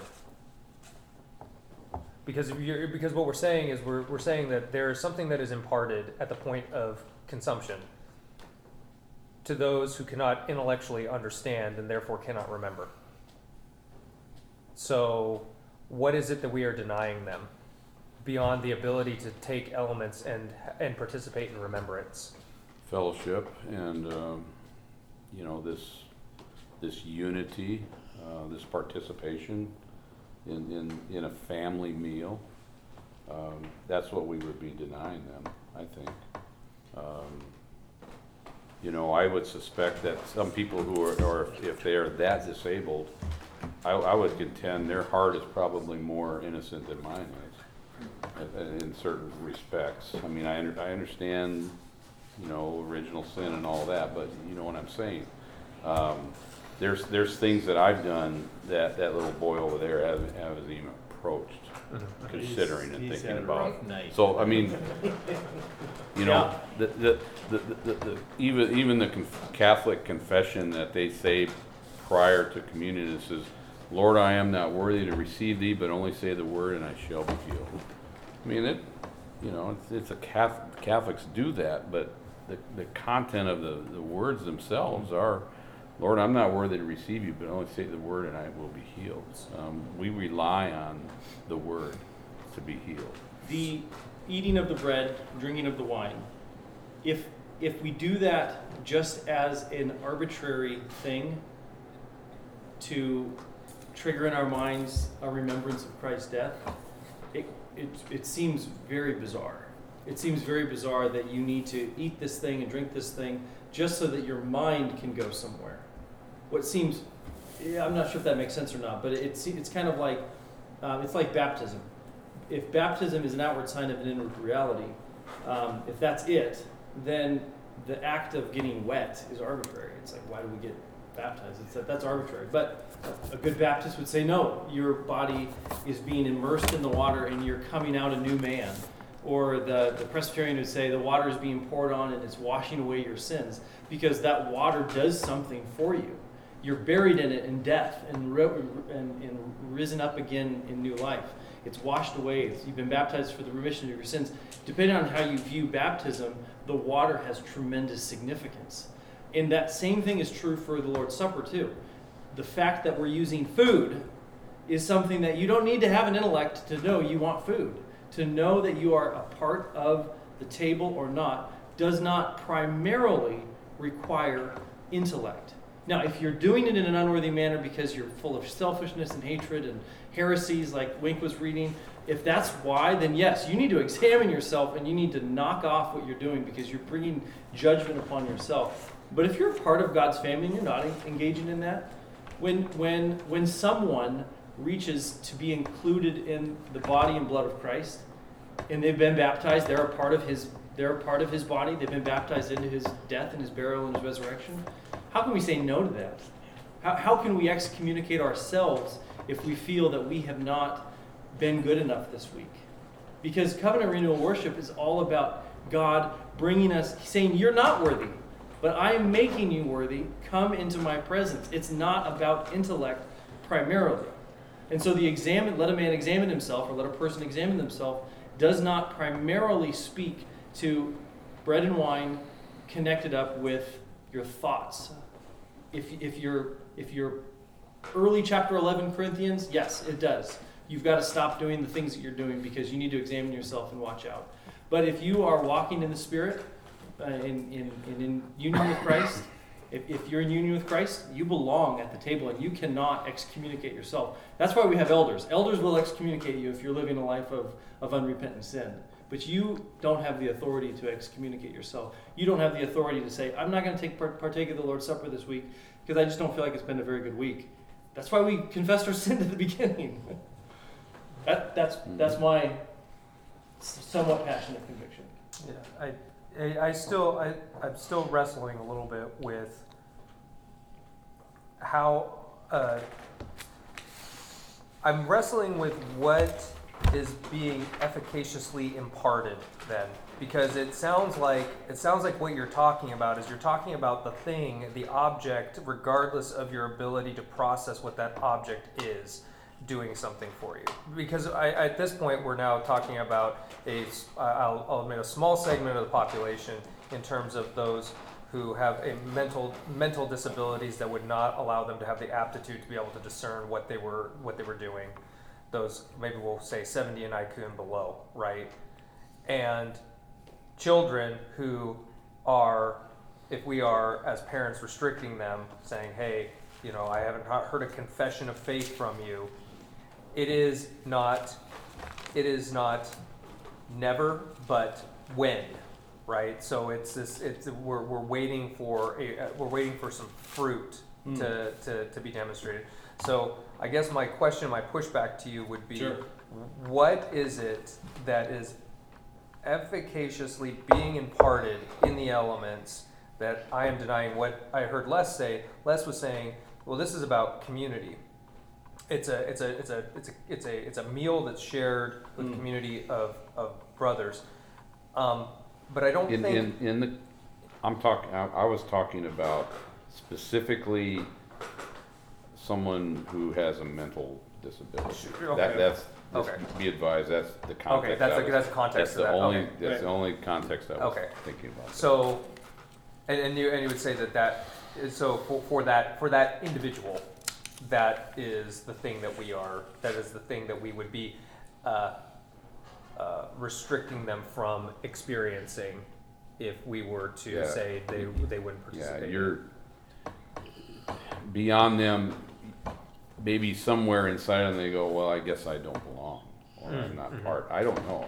I mean, who can, who can say, but what I'm saying is, no, you, you come, and, and we're, you come because he loves you. right. You know, and it, and that may be just the, the most fundamental thing that you'll ever get through to that person, Mhm. I don't know. I'm Yeah. just saying though, I just want. I guess I want to be careful not to conflate a mental disability with a child's ability to uh, Okay. rationalize an intellect, because I think that these are two distinct categories of people, and I think that the the argument to actually bring those two together, I think that in my mind is errored because, like I said, it is not if it's when the child comes to a realization, and for that other individual the mental faculties that they have are uh, are a limitation, and as a result of that, we're going to, much like we work on, hey, we have these general principles, and then we make wise choices as elders. Uh, you know, going, hey, okay, no, this this is a this is a circumstance where we're we're allowing this person, even though they are not able to. To maybe it's even to the point of uh, speech, like they, they can't articulate things at all. Right. We're going to allow that person to be at and the, at Jordan the would table. call that wisdom, right? Right. And Yeah. so that would be that would be wisdom. And, and, and you applied. don't you don't sacrifice the normal for the abnormal. I'm not. I'm definitely not saying that. That's that's that's what our culture does. We sacrifice the normal for the abnormal day in and day out. That's like we live for that. Mhm.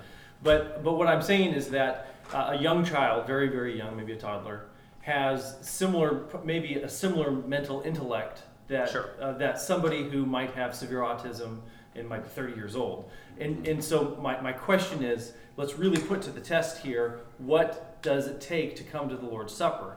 And I think most, I think unfortunately, I say unfortunately, but you guys might not say unfortunately. I say unfortunately, most people connect the Lord's Supper with an intellectual activity of theology, much like a catechism. And if it was a catechism, then then it would be a catechism. But it's not. It's food, and anybody can eat. A, a little crying baby right out of the womb knows how to be hungry. And blessed are those who hunger and thirst for righteousness, for they will be satisfied. Now I know Jesus was not connecting that directly to the Lord's Supper, but the principle is there. The fact that we know how to be hungry, kids. Why do we want to keep the kids in, in the service? They can't follow the sermon. That, that's true. They can't follow the sermon, but they know whether or not they're included and they know whether or not they're excluded. They can sense inclusion and exclusion faster than you can snap your fingers. And the table of the Lord is the table of inclusion for His people. Okay, inclusion for His people. So it's exclusive to His people. But anybody who belongs to Jesus belongs at the Lord's table. That, that, and I, and I think that needs to be our standard. And like I said, for us, you know, healthy, healthy men and women and boys and girls, we should be examining ourselves. So, because prag- so pragmatic. Oh, sorry. Get support. Everyone's upstairs. Well, I, Pull I up just wanna- Romans uh, 1.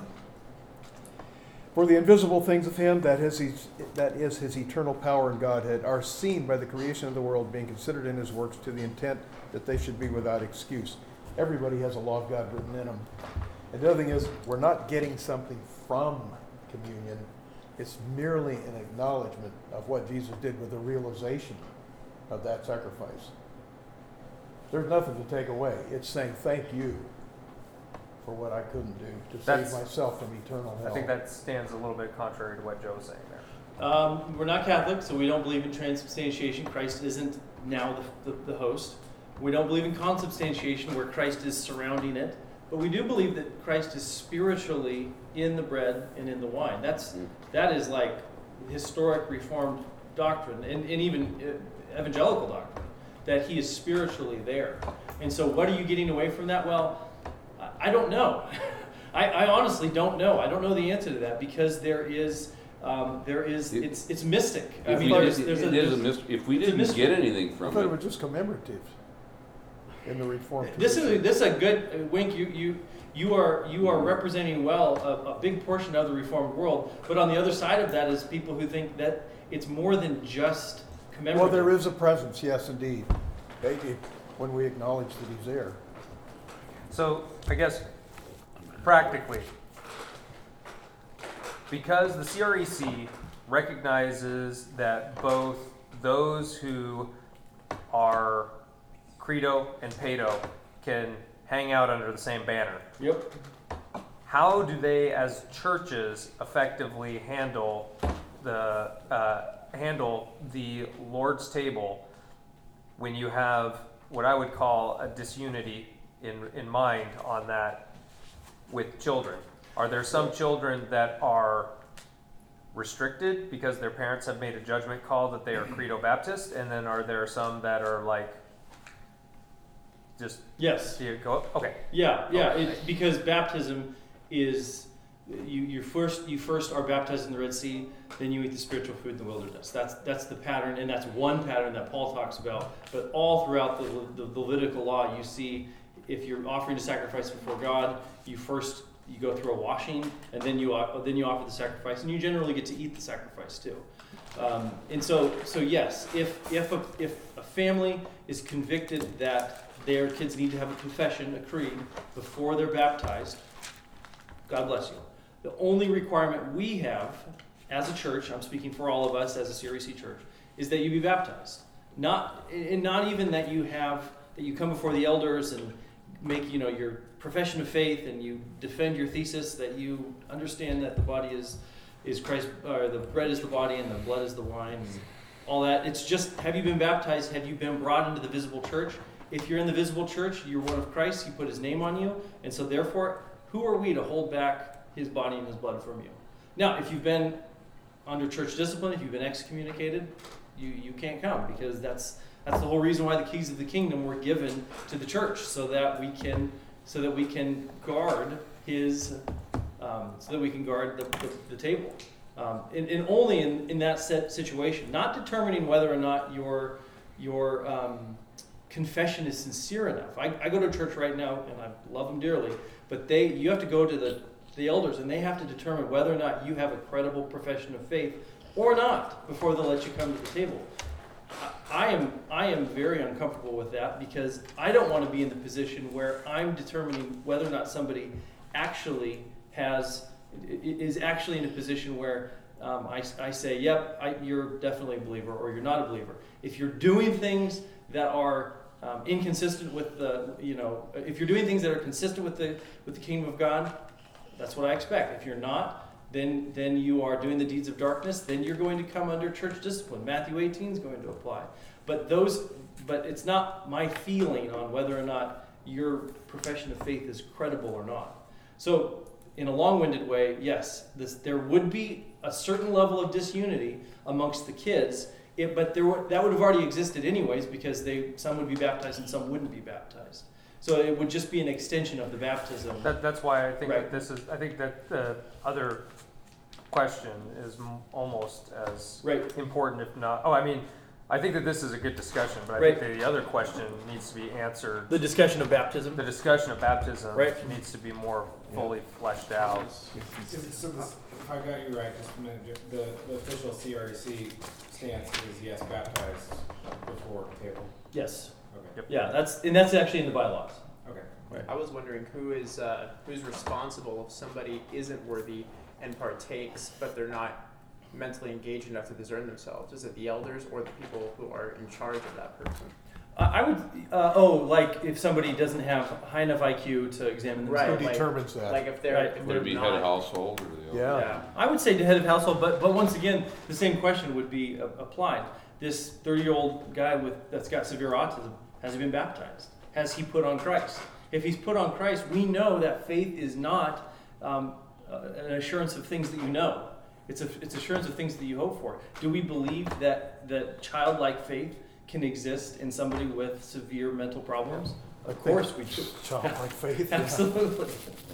Joe, uh, it seems like a lot of things you have to say are just kind of ancillary things because he clearly says you need to examine yourself. Right. So that's Charles's job, that's Yep. your job. Yep. And it's not gonna be Luke's job to say, so how are things here? Did Yeah. you examine? So, so that's a done deal. We already, I mean, if you do it wrong, then you're drinking, and, uh, or you're participating judgment to yourself. Right. And you can include your kids with it too. If God doesn't like that, he'll, um, You figure should, that the, out with the Holy you. Spirit should let you know about it, basically. That should be the guide, anyway, even for the parent. If you make a mistake, they'll make it aware, or make you aware Yeah, of it. so there we are, we're, we're, an here's the, active thing. here's the group and, uh, and it feels a little this way, Luke that way a little bit. And, and, uh, whatever. So we're, so we're good. We're good there. Yeah. And I'm not saying we can't keep discussing this stuff, but I Right. mean, um, you know, what IQ and, and all of that. Uh, some of this stuff, I think you have to kind of run into it a little bit to see how you handle it. Uh, what- For instance, what does Hatcher do with his oldest, eldest son that is severely handicapped? I have no idea. Right. Um, Yeah. They must have figured something out.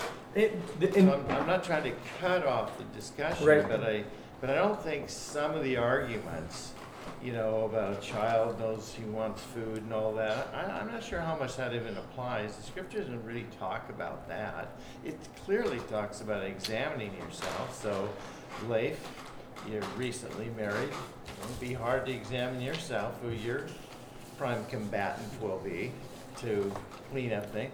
Ron has issues, Kirby had, I mean, Right. so we But you're doing examine fine, right? ourselves. You're doing okay? Just He didn't exempt himself. like golden, golden. Yeah, all, I, all I'm Yeah. saying is, it seems like sometimes we're just beating some stuff to death No, here. if I can push back a little bit on that, we're, we're talking about something that's extremely controversial. Who gets to come to the table? You're going to exclude somebody. And so, right now, what I'm saying is the only people who should be excluded are non Christians, because this is the table for God's people. And guess what? Some of those guys will slip by you, whether you know it or not. And, and, and so God can protect himself as far as that Right. as far as that goes. We Exactly. are the secret things belong to They God. bring like we talked about last week. Yeah. You know, man, man can only look on the outward appearance. God's the only one that can look at the heart. We know that to be true, but we still have to make determinants. We still have to guide people every Lord's Day that we have communion. We need to tell them, should you come or not? And and and yes, you should come. And no, you should not exclude yourself just because you had a bad week. But you definitely shouldn't come if you haven't been baptized. If you if you don't love Jesus, then don't then don't come to the table. Um, Yeah, so- no, I'm, I'm good with it. I mean, I, I, I think most people are going to come up with a dividing line and, and somebody's gonna say, yeah, these little tiny kids, probably not. They can't really examine themselves, etc., Sure. cetera, et cetera.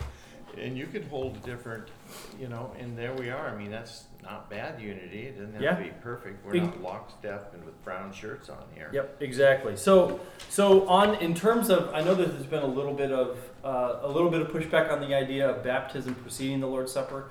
Um, so I, I didn't print off a bunch of these, but um, there is the Baptist faith and message, because I know a lot of a lot of us hold to a Baptist uh, conviction. Uh, the Baptist faith and message is kind of like a handbook for Reformed Baptists, and um, they have a short section on baptism and the Lord's Supper, um, and they talk about they talk about the Lord's Supper. Um, uh, all Christian groups which practice baptism hold that it should precede the Lord's Supper. Baptists say the same thing. Um, and then there's a congregationalist discussion attached to it. This guy's a congregationalist. Um, and he says, uh, let's see.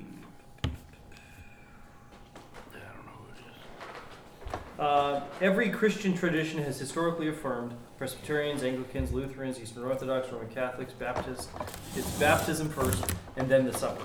So, if if you're struggling with that, I've got I've got some handouts here for you to, to look through.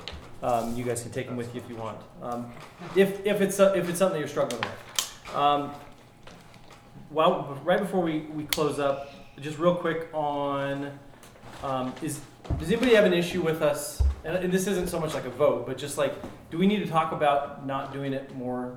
You know, doing it more often, less often than once a week. Communion? Yeah, It should be every, it should be every week. It's the cornerstone of the service, Yeah.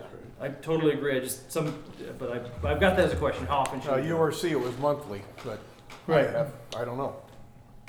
I think, I think based BCC on, based on what we're believing, what, what I think we have some pretty good unity on believing this covenant renewal worship, that it is biblical, that it is good, Yeah.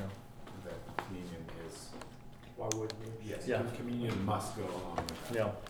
I, that's back. Can I read, can I read, there's about four sentences here. Oh, yeah. Tertullian. Tertullian. Yeah, Tertullian, he absolutely. says, The Lord's Supper has played an important part in the church's life from its beginning. It was usually celebrated in a special gathering of the church in the evening of the Lord's Day in combination with a regular meal or agape feast, which must be distinguished from the Eucharist. The one worship service was soon split into two parts. The first, the administration of the Word, was also open to catechumens, penitents, and unbelievers. The second, the celebration of the Lord's Supper, was open only to those who had been baptized. Gotcha. So they kind of, they let unbelievers, people who were fledgling and trying to Right. figure it out, let them Yeah. In. Gotcha. And then the second part was strictly for Right. those who were, Right. belonged to the Lord. Okay. Um, let's talk about wine first, and then leavened bread, and then I think we can kind of close this up. Um, I think where we're at right now as a, as a group, um, I don't think anybody's like dead, dead set against wine being present. I think. Oh yeah, go ahead. Uh, that's an email to the group. Oh yeah, yeah. Go ahead. You can read it. Um, well, as far as concerning wine, he thinks that using wine is not probably not a good idea because of what good alcoholism in the world. Uh, I don't think we want a bunch of different options either. And then gluten free, lemon, unleavened. We should pick one. Yeah. Yeah, good. Thank, thanks for thanks for remembering to read that. Um, yeah. So in terms of using wine, I have a really wonderful packet here. I only printed off three of them because they're pretty long, but you can get this all online. It's called Protestant Transubstantiation, which is it's a it's a joke title because um, it's basically to, to give you the thesis right out of the gate. It's basically a defense of why we should use wine and not grape juice in the Lord's Supper. Um, I, I was blessed when I read it, so you guys can, can grab one if you want, and I can also send out the PDF um, on it. I'm in favor of wine. I think we should all use wine, but I understand this is 21st century America. We have a, a bad history with alcoholism in this country, and because of that, um, we're the only country. Apparently the Corinthians had a little trouble too. Uh, No, oh, uh, sorry, I didn't. I didn't mean to say that we're the only country that's ever had a problem with alcoholism, but like we're the only country that has ever, I think, successfully enacted something like prohibition. And so, with something like prohibition, similar to something like masking, it was extraordinarily controversial at the time, and we're still kind of reeling. Uh, maybe reeling's an overstatement, but we're still um, dealing with the fallout of that. Um, and and so, I'm good with using wine along with grape juice, um, as long as they're it's done in such a way that it's not that it's not separating people. So, like at our church, in, uh, the way we've I've always seen it done is you put them both in the same tray. The outer ring is grape juice, everything else in the middle is wine, or vice versa, however you want to do it. But that way, people can take wherever their conscience is at right then, and uh, or you know wherever their conscience is at at that point in their life, and and not feel like they're separated there. Uh, any any thoughts on that? Yeah, go ahead. Wait. Uh, we're talking about regulative and normative principle. Why did they have wine at the Last Supper? It was more ordinary. Water could have algae in it, the wine wouldn't. The wine kept better in that climate. So it wasn't a big a deal. The other thing is that children exposed to wine don't turn into alcoholics. Generally speaking, so. Thank you. Just going back to what we we're talking about, you know, transcultural, you know, is, is this just a cultural, uh, thing? You know, do we have a transcultural, uh, yeah. So, Right. Yeah. To me, Joe, you hit it when you said, if, if we can do it in a manner that doesn't demonstrate a separation. Right. So, I mean, I think that's, Yeah. Every other one. less. Yeah. You just have to, Pray really hard that you don't get the wrong one. Well, you know, your son was very gracious to me. He talked to me about it. I mean, I'm, you know, I'm in recovery myself.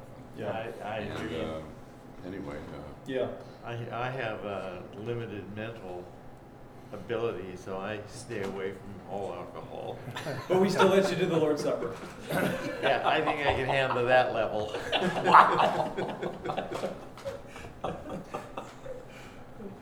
The, the um, uh, if, if you know the transcultural thing is, is a great question, Kirby, and, and Keith Mathison in that in that article talks about that.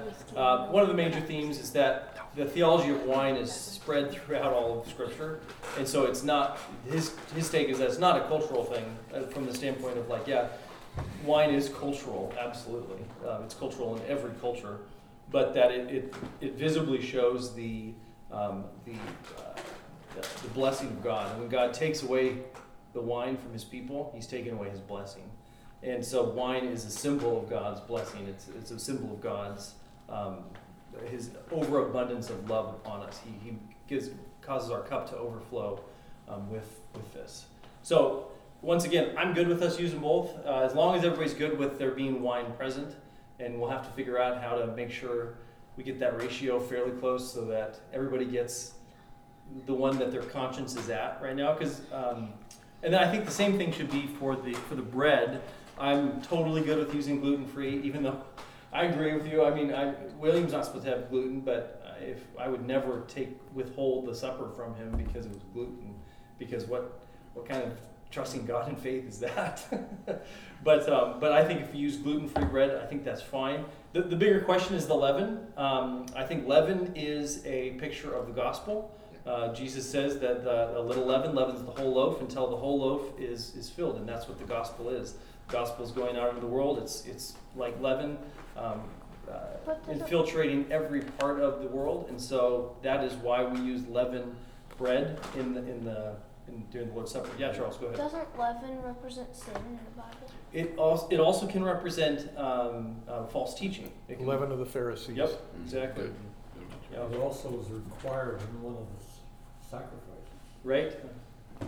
Required. Yeah. Any other any other thoughts on leavened versus unleavened? I eat them both. can we do sourdough? 'Cause it's Yeah. like Yeah. gluten Yeah. free. I would yes. I I'd would like a love that. marble rye.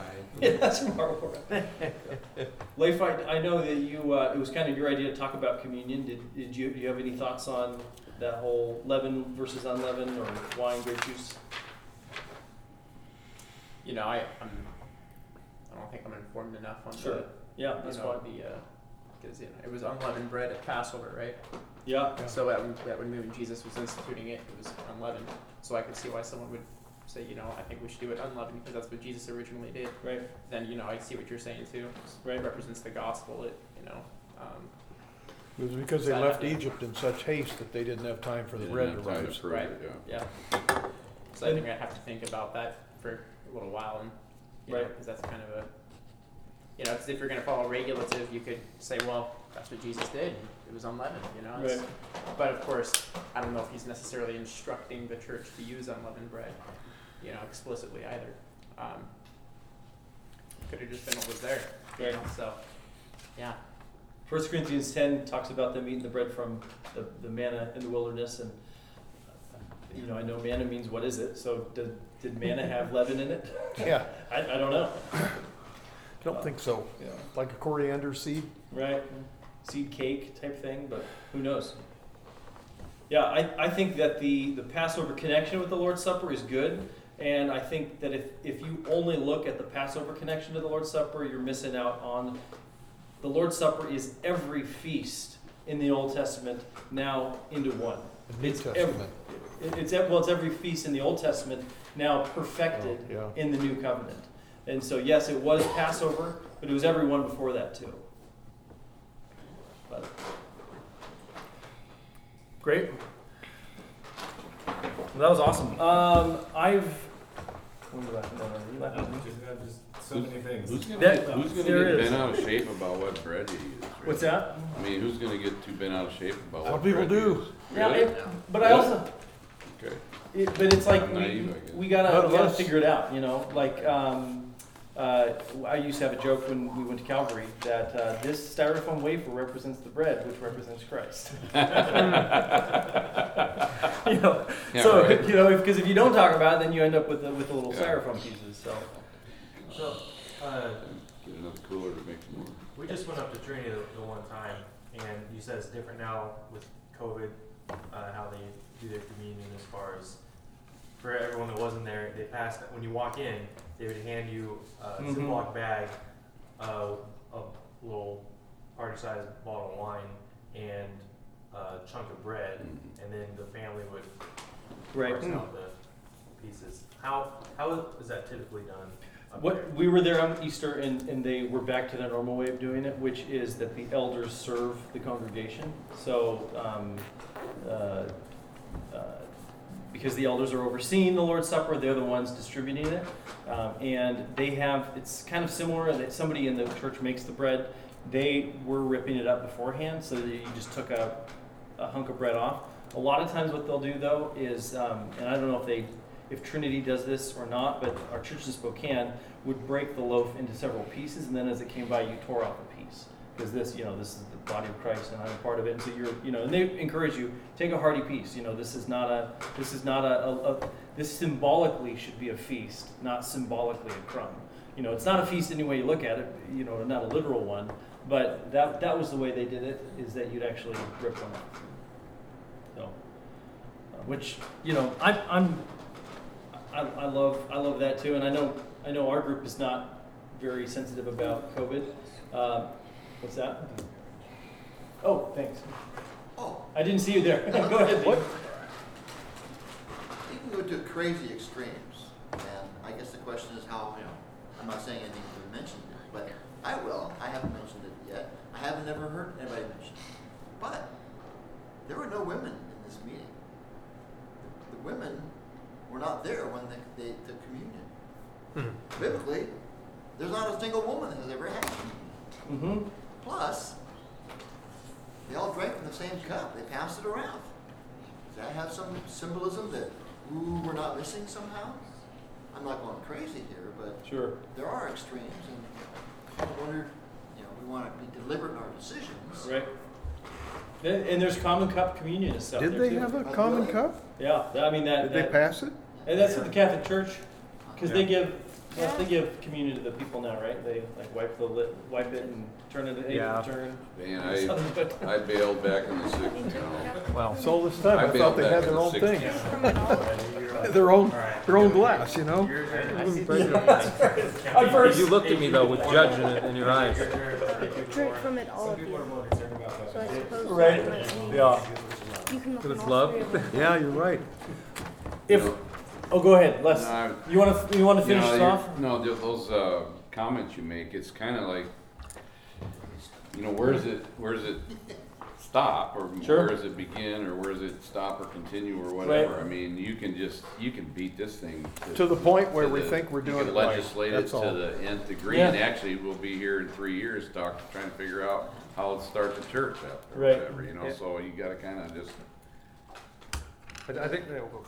Bread I and was just wine. gonna say, I think that was, I think that was exactly why at the very beginning, when we were talking about the regulative principle being on a spectrum.